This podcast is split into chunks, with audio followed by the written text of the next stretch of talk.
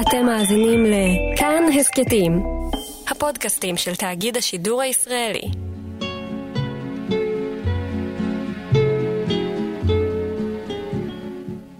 חנוך לוין, מדוע מופיעה המילה מוות או הרוג כמעט בכל משפט שני של את ואני והמלחמה הבאה? אני זוכר שגם במדבר סיני שכב כל 2 מטר הרוג. אני לא יודע אם יש דבר חשוב יותר שצריך לומר אותו. אתה חושב שזה ממחיש, אם אתה אומר פשוט את המילה כשלעצמה? יכול להיות. Monsieur le Président, je vous fais une lettre que vous lirez peut-être si vous avez le temps. Je viens de recevoir mes papiers militaires pour partir à la guerre avant mercredi soir. Monsieur le Président, je ne veux pas la faire. Je ne suis pas sur terre pour tuer des pauvres gens. C'est pas pour vous fâcher. Il faut que je vous dise, ma décision est prise. Je m'en vais déserter.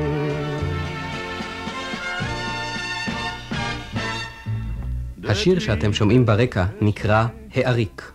שר אותו סרג' רג'יאני, ומילותיו נכתבו בידי אחת הדמויות המופלאות והרבגוניות ביותר שקמו לאומנות הצרפתית אחרי המלחמה, בוריס ויאן. בפשטות גמורה, אולי אפילו קיצונית יותר מזו של פזמוני ברכט, פונה גיבור השיר של ויאן אל הנשיא. אדוני הנשיא, הוא אומר, אני לא רוצה להרגיז אותך, אבל דע לך שאני לא מוכן ללכת יותר למלחמה, והחלטתי לערוק.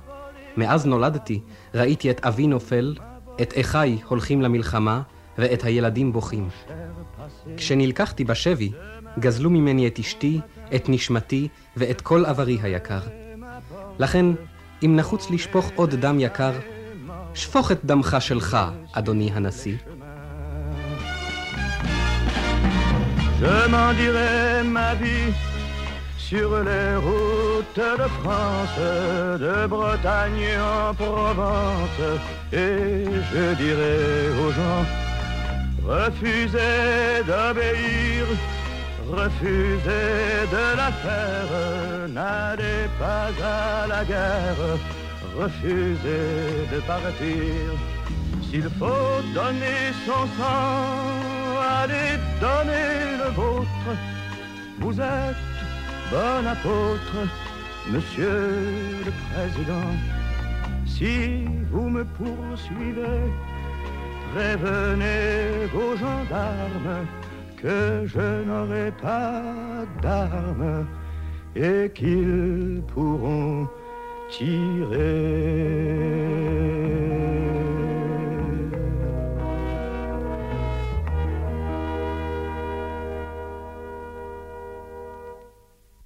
שירו של בוריס ויאן הוא חריף מאוד וחד צדדי. הוא אינו מביא בחשבון שמלחמה לא נובעת תמיד מתאוות השמדה היסטרית של שני הצדדים. אותו מעסיקות רק הזוועות שמביאה איתה המלחמה. הסכסוך הפרטי הישן בין התותחים ובין המוזות העשיר את האומנות במספר ניכר של יצירות מופת. כך למשל מספר הבמאי ארווין פיסקטור, אבי התיאטרון הפוליטי, שהצמיח בין השאר את ברכט, הוכות ופיטר וייס, כיצד גרמה לו מלחמת העולם הראשונה לשינוי ערכים מוחלט בגישתו לתיאטרון. כשנפלו הרימונים הראשונים, ניתנה הפקודה לחצות את הפסגה, להתקדם ולהתחפר. כל האחרים הצליחו להתקדם, ורק אני נשארתי מאחור. הקצין זינק אליי וצעק, זוז כבר בשם אלוהים. אני לא יכול, עניתי. בכל רוגז ביקש הקצין לדעת מה היה המקצוע שלי לפני המלחמה. עניתי, שחקן. לנוכח כל הרימונים המתנפצים נשמעה המילה שחקן שהתקשיתי להוציא אותה מפי. אותו מקצוע שעליו לחמתי, אידאת התיאטרון שלי שהייתה בשבילי המטרה הנעלה ביותר שיכולתי להיאבק למענה. כל זה נשמע לי פתאום כל כך טיפשי, כל כך מגוחך, כל כך מזויף ולא הולם את המצב, עד שהפחד מפני הרימונים הנזרקים לעברי היה קטן מן הבושה על המקצוע שבחרתי לי. לנו בארץ קשה קצת מסיבות מובנות להזדהות עם הפציפיזם החד משמעי של ברכט או ויאן. והנה קם בוקר בהיר אחד בחור בשם חנוך לוין, וכותב תוכנית ריוויו סאטירית שהמוטו שלה הוא שזוועותיה של מלחמת המגן שלנו אין להן פרצוף נאצל יותר מן הכיעור הנורא של המלחמה הברברית ביותר. או כמו שהוא עצמו מנסח את זה. להילחן, פשוט מפני שאין מוצא אחר. זה לא עושה לי את המוות למושך יותר. חייל שמת כבר לא כל כך אכפת לו מי צודק. ומי שחי חוזר הרי הביתה וצוחק. חנוך לוין איננו כותב מכתב לנשיא שלו כמו בוריס ויאן. אבל באחד משירי התוכנית הוא מדמה את המלחמה ללוח שחמט, שעליו חייל שחור מכה חייל לבן, חייל לבן מכה חייל שחור, בעוד שהמלך מבלה בינתיים בנעימים עם המלכה.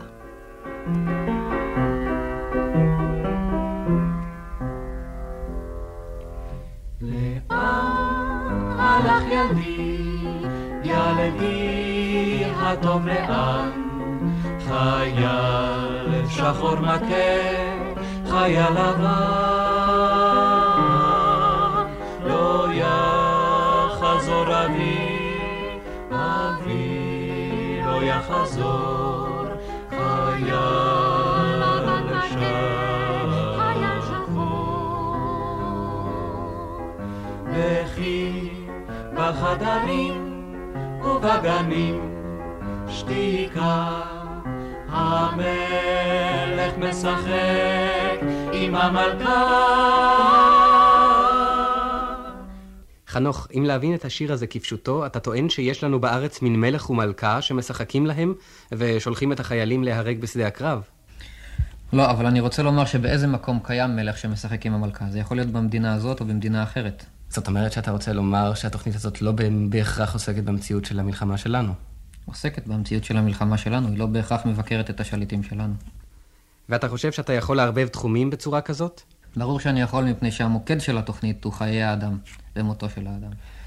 ואתה מבין שבזה אתה פותח את עצמך להאשמה, שאתה לא מתאר מציאות מסוימת, אלא אתה הולך בתלם של פציפיזם שהפך כבר מזמן למצוות אנשים מלומדה. זה לא מדויק. התוכנית היא לא פציפיסטית. בתוכנית לא נאמר באף מקום שהמלחמה הייתה צודקת או לא הייתה צודקת. החומר מורכב משני דברים. חומר אחד הוא חומר אנטי-מלחמתי כללי. חומר לירי אפילו הייתי אומר. מסתבר שגם באמצעות שיר לירי, תמים ושקט לכאורה, אפשר להמחיש בצורה מזעזעת את זוועות המלחמה. סרז' רג'יאני, ששר את שירו של בוריס ויאן, מקדים לו שיר מאת רמבו. השיר מתאר חייל צעיר וחיוור, השוכב לו וישן בעמק הפורח, השמש משחקת בשערו, ורק שני חורים קטנים מאדימים לו בצדי המצח.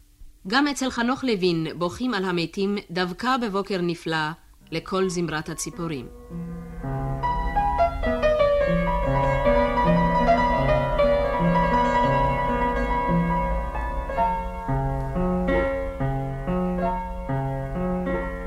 ובבוקר נפלא, לה לה לה לה לה לה, שוב נבכה על מותם, תם תם תם, ובבוקר נפלא, לה לה לה לה לה, ובבוקר נפלא, שוב נבכה על מותם, אם על בן וחלל חתם. הייתי בדיבי, בדיבה,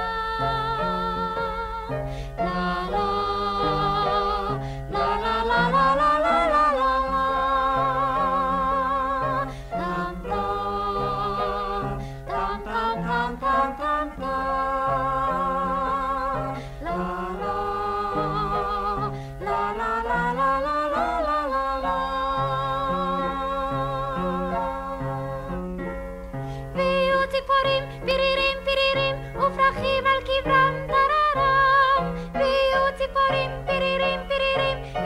ציפורים ופרחים על כברם, ונשים בשחור יתעלפו פה ושם.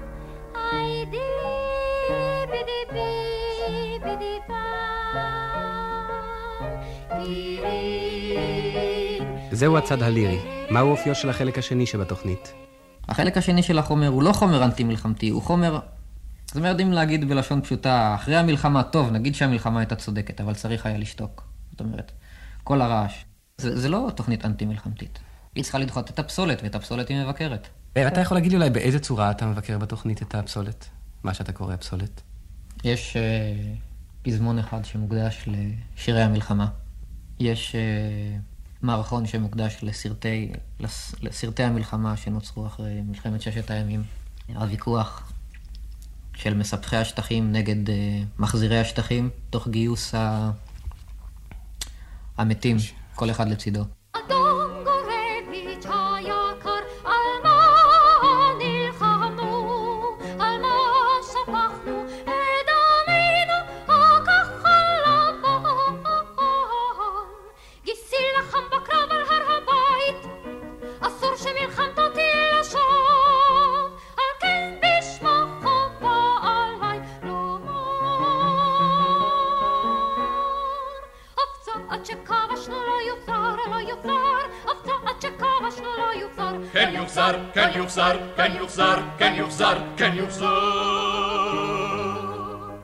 גברת פוקסה יקרה, על מה נלחמנו, על מה שפכנו את דמנו האדום עדיף.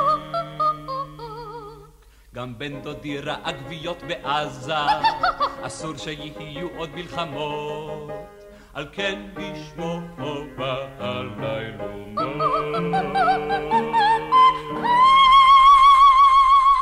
כל צעד שכבשנו כן יוחזר, כן יוחזר, כל צעד שכבשנו כן יוחזר, כן יוחזר, כן יוחזר, כן יוחזר, כן יוחזר, כן יוחזר. איך הקהל מקבל את התוכנית הזאת? בנצר סירני, קמו שם כמה קשישים שחזר עליהם כוח נעוריהם, ופרקו את הבמה בהתלהבות. היו לכם עוד מקרים כאלה? לא, זה היה המקרה האחרון. איזה מין קהל בא? אני חושב שבאים יותר אנשים צעירים. סטודנטים באים חיילים. וזה באמת נקודה מעניינת, שדווקא הם, דווקא החיילים, דווקא אנשים שחיים בתוך זה, דווקא אנשים שנפגעו במלחמה. כן. הם מקבלים את הדבר הזה בצורה הנכונה, זאת אומרת, הם יודעים בדיוק למה מכוונים הדברים, הם לא נפגעים מזה.